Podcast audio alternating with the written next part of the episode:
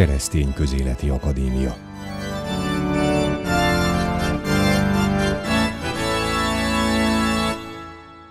Köszöntöm a kedves hallgatókat, Szerdahelyi Csongor vagyok. Blankenstein György beszélgetek Szentendrén, a Szentendrei plébánián, és hát mintha egy olasz filmet látnék, nem csak azért, mert mediterrán az udvar és az egész Szentendrei hangulat, és nem azért, mert a fügefa tobzódik a terméstől a lejtős kert oldalában, hanem az atya reverendában a plébánia udvar tele minisztránssal, akik éppen most minisztráns próbát vagy összejövetel tartanak, péntek délután van, és hát előzőleg meg a plébánia templom, illetve az egyik szentendrei katolikus templom előtt nagy zsivajgás volt, a gyónás utáni megkönnyebbülés sok-sok gyereknek, szóval nem unatkozik a pap. Jó ezt látni, hogy ilyen is van, mert nem ez az általános sajnos így,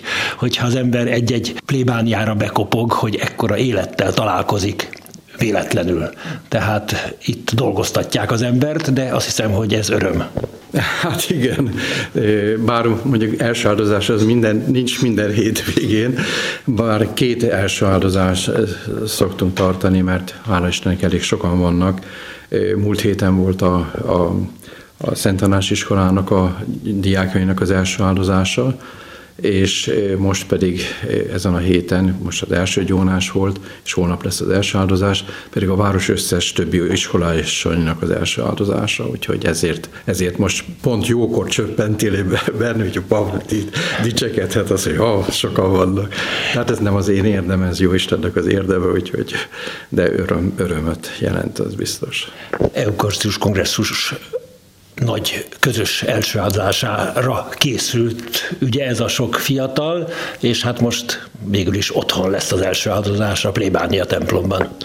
Hát igen, én nagyon sajnálom, mert nagyon izgult az, hogy mennyire fogadják el az, hogy az első áldozás az nem itt a templomba, és nem ilyen családos légkörbe, hanem egy stadionba lesz megrendezve. Szóval mindenképpen egy kicsikét talán idegen dolog volt, de én azt hiszem, hogy sikerült úgy belelkesíteni őket. Én azt mondtam el, az, hogy, hogy akkora élményben lesz részletek, ami soha nem fogtok elfeledkezni. És tényleg így, így van, én találkoztam elég sok olyannal, akik a 38-as eukarisztikus kongresszuson részt vettek és ott voltak, és idős fejjel is folyton ezt mondták el az, hogy nekik ez életüknek a legnagyobb élménye volt. Hát ez most egy évvel tovább görgettük ezt a dolgot, de ők már negyedikesek, mindig harmadikos korban van az első áldozás. Én mondtam azt, hogy van lehetőség még az, hogy, hogyha vár tudtok várni. Egy-ketten vállalj, bevállalták azt, hogy, hogy a, az eukarisztikus kongresszuson lesznek első áldozók. Hát remélem nem fog egy újabb hullámmal elsodorni a, a magát az eukarisztikus kongresszus, hát ez nagyon remélem. Hát reméljük. És hát amíg várakoztam egy pár percet atyára, addig a egyházközségi újságot magamhoz vettem, Péter Pál útján, ez a címe az újságnak, a Szentendrei Római Katolikus Egyházközség lapja. És hát egyrészt a cím Péter Pál útján, Szentendrén vagyunk, érdekes, hogy nem Szent András templom, a Szentendrei katolikusok plébánia temploma, Péter Pál a cím, de közben meg keresztelő Szent János. Tehát itt három szent vetekszik azért, hogy birtokolja a plébániát. Hogy van ez? Hát viccesen mondogattam a híveknek, hogy hát ez egy szent hely. Tehát benne van a városnak a nevében, hogy Szent Endre, tehát ez, ez egy, egy a őseitek egy, egy olyan valakit választottak, eh, ugye Szent eh, András, eh, tehát hogy, hogy, hogy a városnak a neve ezt, ezt birtokolja. Ezt tényleg megfigyeltem azért, az, és nagyon sokat jelent, nagyon sokszor megmaradt a, a Szentnek a neve. Na most azért a, a templom történetéről kell azt tudni, hogy a, a Keresztelő Szent János templom ez egy legősibb templom, 13. században épült, 13. század elején. Azon a legmagasabb pontján Szentendrének, ugye? Igen. Mármint így a belső városnak. Igen, igen. Háromszor építették át, hát sajnos barokkizálták, de hát ez sajnos majdnem minden magyar katolikus templommal ez történt. eredetileg Szent András volt a titulus. Aztán a török vész miatt teljesen kiírtották itt az itteni lakosság, vagy a török vész okán kiírtódott a, a szentenei lakosság, Úgyhogy szinte egy, egy ilyen szellemváros volt itt. És akkor, amikor Buda felszabadult, utána a császár megengedte az, hogy a török elől menekülve jöttek föl a szerbek, bolgárok, dalmátok, dalmátok katolikusok voltak, jöttek föl, és a császár megengedte azt, hogy itt letelepedjenek. Duna mentén elég sok ugye a Csepel-szigeten is. És itten, itten sor a Dunakany, tehát mondjuk Pomáz is, akkor Csobánka, de ott, ott is vannak ortodox templomok. Ők hajóval jöttek föl. Na és akkor a dalmátok szintén betelepültet, engedték a betelepülésüket, ők katolikusok voltak, tulajdonképpen ők vették birtokba a, a meglévő templomot keresztelő Szent János templomot, ami, ami akkor még Szent András volt, Hát aztán nem tudom, igazából véve kutattam, hogy nem tudom azt, hogy miért változtatták meg a titulusnak a nevét, de ez mondjuk eh, eléggé eh, délszláv szokás, hogy, hogy, hogy, illetve szokás, tehát a keresztelő Szent Jánosnak egy nagyon nagy tisztelete van. Uh-huh. Valószínűleg onnét hozhatták Értem. magukkal. És De akkor... azért van, van Szent András templom, ez Izbéken, úgyhogy uh-huh. Szent Ennek azért vannak. És Péter Pál, Péter Pál templomban voltunk, és az újság címe Péter Pál útján. Ő hogy került hozzátok? Péter Pál templom, ez eredetileg ortodox templom volt. A legelső építés, ez egy fa templom volt, a Szent Miklós tiszteletére épített építették föl, és nagyon érdekesen csinálták a szerbek, hogy hogy a ortodox, a fa templom megvolt, és köréje építették ezt a, a kőtemplomot, amikor már így meggazdagodtak, mert kereskedők voltak, és nagyon, nagyon ügyes tették a dolgokat, meg a császár adott eh, kedvezményt nem kellett adót fizetni eh, nekik, és egy elég hamar meggazdagodtak, hogy azt kell elképzelni azt, hogy, hogy hét templomot építettek itt Szentendrén, és nem, nem olyan nagyon sok évre rá az, hogy ők, hogy ide menekültek. Tehát ez mondjuk hét közösséget is jelent, tehát nem egy közösség jött át ide, hanem hét közösség, és, és akkor, akkor hát Istennek hálát akartak adni. Ez nekem nagyon, nagyon tetszik. Igen. És a, a, tehát a kőtemplom, az pedig Péter Pál templom titulusára lett főszentelve az ortodox szerb részről is, és akkor, amikor visszamentek a szerbek a Trianon után, tehát hogy vissza a nagy Szerbiát fölépíteni, meg hogy szabadok lettek, nagyon kevés hívő maradt itt. Tehát most olyan száz alatt van a, a létszámok a, a szerbeknek, bár ők voltak itt dominánsok. Tehát az építkezés is az, hogy amit a bevezetőben mondtál, hogy, hogy mediterrán hangulat, ezt tulajdonképpen ők építették így az, hogy, hogy sikátorok, meg szóval, hogy a meleg elől való védekezés, meleg miatt való védekezés az, hogy árnyékolják a, a ablakokat, azért építettek ilyen szűk utcákat, meg sikátorokat. És akkor hogy került katolikus tulajdonba az ortodox templom? Igen, tehát ők visszamentek, és ezt nem használták ezt a templomot sőt nem csak ezt, hanem három templomot eladtak.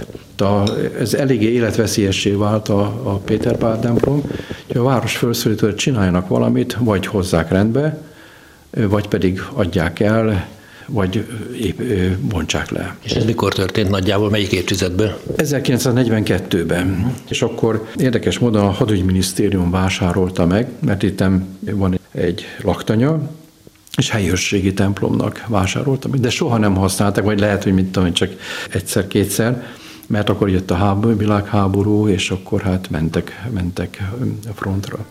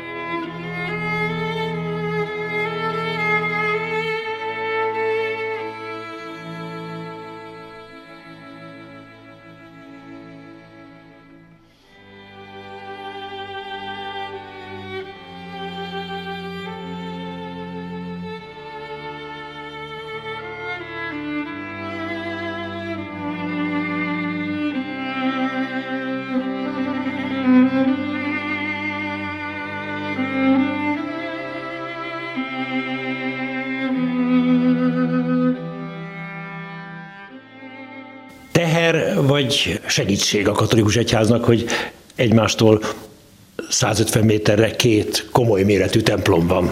Én Isten kegyelmének tartom ezt az egészet. Még nem is olyan nagyon régen, ön kb. 6000-en laktak itt Szentendrén. Tehát a 40-es, 50-es években nem, nem volt több a lakosság. Most pedig 30 ezeren. Most a felső plébánia templomba, ami nagyon szép, és hát azt is használjuk természetesen. Vasárnap ott van a reggeli első szentmise, de az a felső templomba nem férnénk el. Tehát az mondjuk olyan 150 ember befogadására alkalmas. Ez meg pedig hát, hogyha nagyon zsúfolás amikor 500-an beférnek. Tehát ezt úgy érzem, hogy Istennek a, a kegyelme az, hogy nem kellett nekünk építeni templomot, hanem hát csak megvásárolni. No, ennyit a titulusokról, illetve a különböző szentendrei védőszentekről.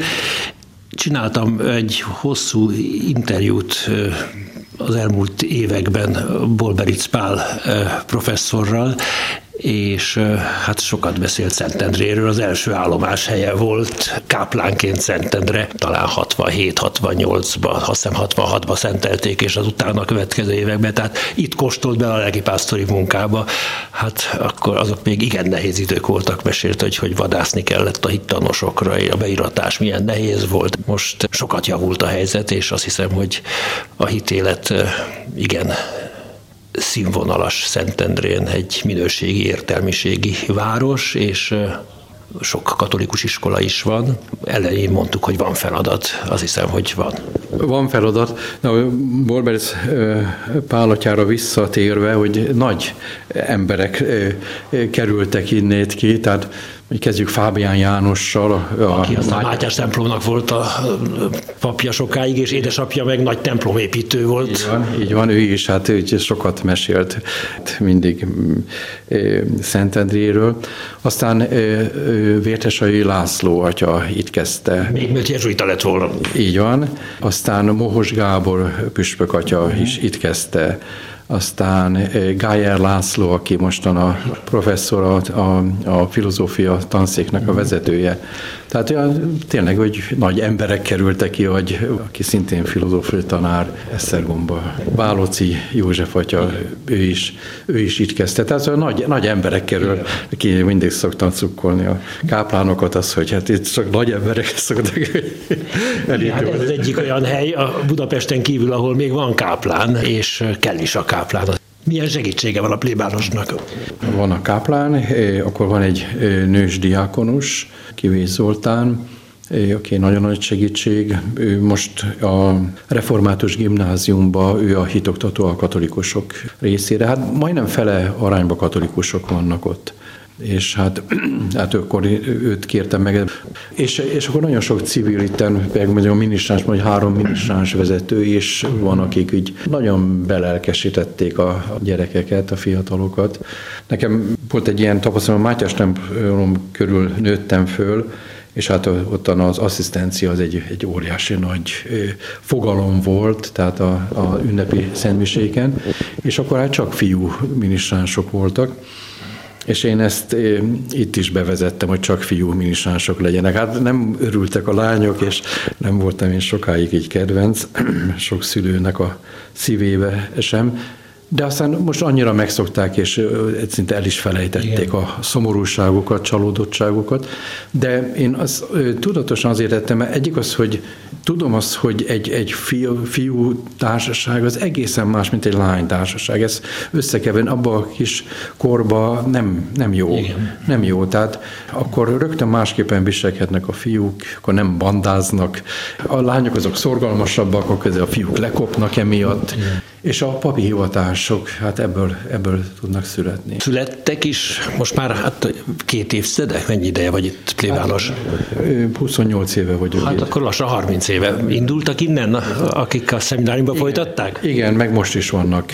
Tehát a szemináriumban kettő is, uh-huh. aki most tanul, egyik most lett diákonus, hát ő uh-huh. jövőre szenteli, a másik pedig harmadéves. És úgy tűnik, hogy a minisások között, és legalábbis mondogatják, hogy aztán még sok víznek le kell folyni a Dunán. Bizony, a Szentendrei Dunágon. Igen, Igen, az, hogy hát ténylegesen mi lesz ebből a ebből a meghívásból, vagy, vagy mennyire tudnak. Említetted plébános ura református gimnáziumot itt a Ferences gimnázium is, és van egy állami gimnázium is, azért egy iskolaváros. Két, két állami gimnázium. Tehát négy gimnáziumotok van? Igen, igen, igen. Jut mindenhova gyerek? Hogyne, hogyne, sőt, hát ugye ezek nem csupán a szentendrei gyerekeket veszik föl, hanem a környékből. Uh-huh. Tehát a katolikus gimnázium, mert én is ide jártam a Ferencesekhez uh-huh. gimnáziumba, piaristák nem vettek föl annó, nagyon megsértődtem rájuk, akkor emlékszem az, hogy, hogy hát rosszul esetben nem voltam olyan rossz tanuló, de hát mondjuk akkor annyi annyian jelentkezés volt.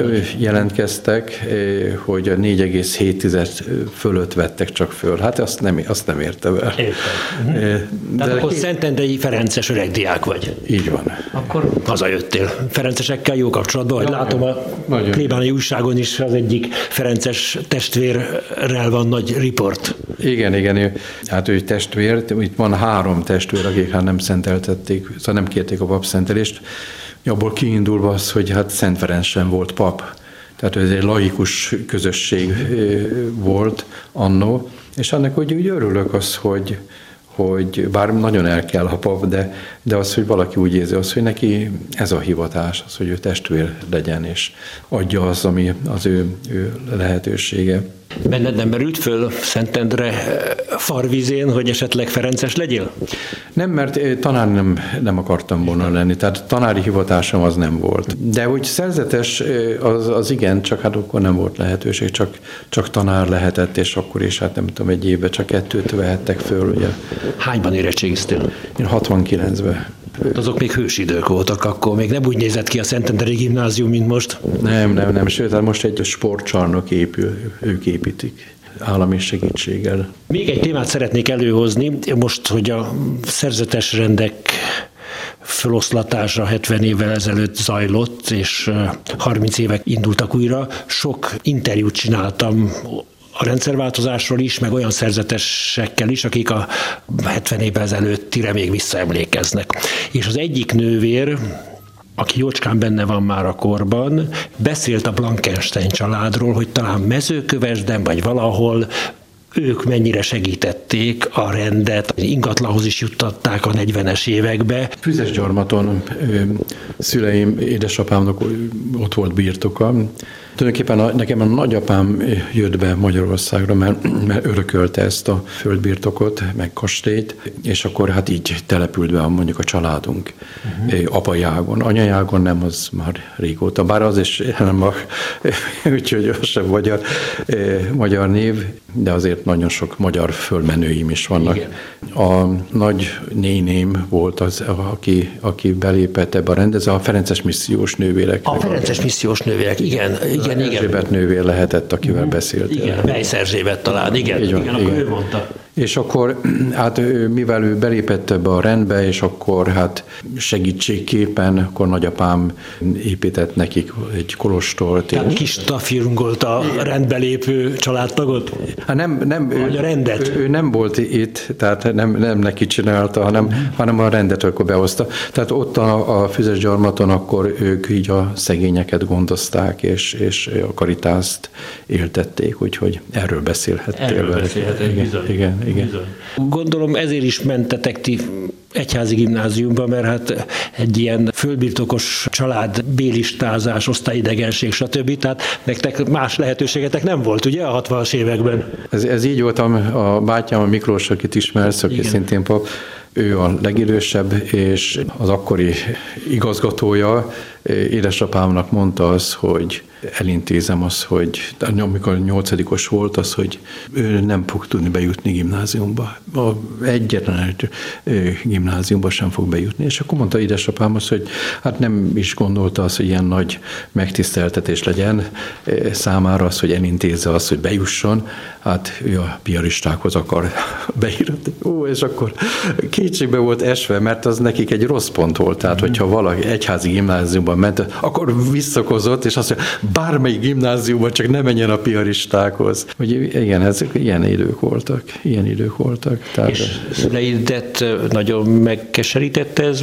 hát a gyermekkorotok milyen volt, hogyha ha ilyen megpróbáltatásokra ki voltatok téve? Igen. Hát mondjuk a nagyapámat, meg dédanyámat kitelepítették. Nagyapámat egy kecskeorba. ő képviselő volt a Horti mellett, tehát országgyűlési képviselő volt? Igen, mert ők kenderesen laktak, tehát kenderesen volt uh-huh. nekik birtokuk, és akkor Hortival nagyon jó barátságban voltak, egymás mellett volt a uh-huh. házuk, és és akkor hát ő jogász volt, kint Bécsbe végezte a jogi egyetemet, meg kint tanult a, a gimnáziumba és a Teréziánumba, és hát nagyon-nagyon ért, értelmes valaki volt, és hát, na, hát ez megbocsájtatlan bűn az, hogy ő, hogy ő képviselő, és hogy, hogy egy kecskeolba telepítették ki. De amit neki nagyon-nagyon örülök, és ez egy csodálatos eh, dolog az, hogy ő soha nem panaszkodott. Soha nem volt benne gyűrölet, soha nem eh, mondta azt, hogy, hogy, hogy mit tudom, hogyan álljon bosszút, vagy valami ilyesmi. Mindig vidám volt. Tehát ő, ő, ő, ő tudott bővelkedni, és tudott nagyon szegénynek lenni. Tényleg földön futóvá tették a családunkat. Tehát mindent elvettek. Aztán a, a szörpüzembe volt éjszakai portás, és azt is úgy mondta... Szörpüzem? Mert Szobon volt ilyen, de Budapesten is volt szörpüzem. Igen, a herbária. Tehát ez egy ilyen központi valami Értem. volt ott a herbária, szörpüzem. Ez kint volt olyan Kelemföld, Kelemföldön még emlékszem gyerekkoromban még mentünk oda ki, és akkor mindig úgy olyan viccesen mondta, hogy hát ő neki van a legjobb munkahelye, mert fizetik az, hogy aludjon ottan.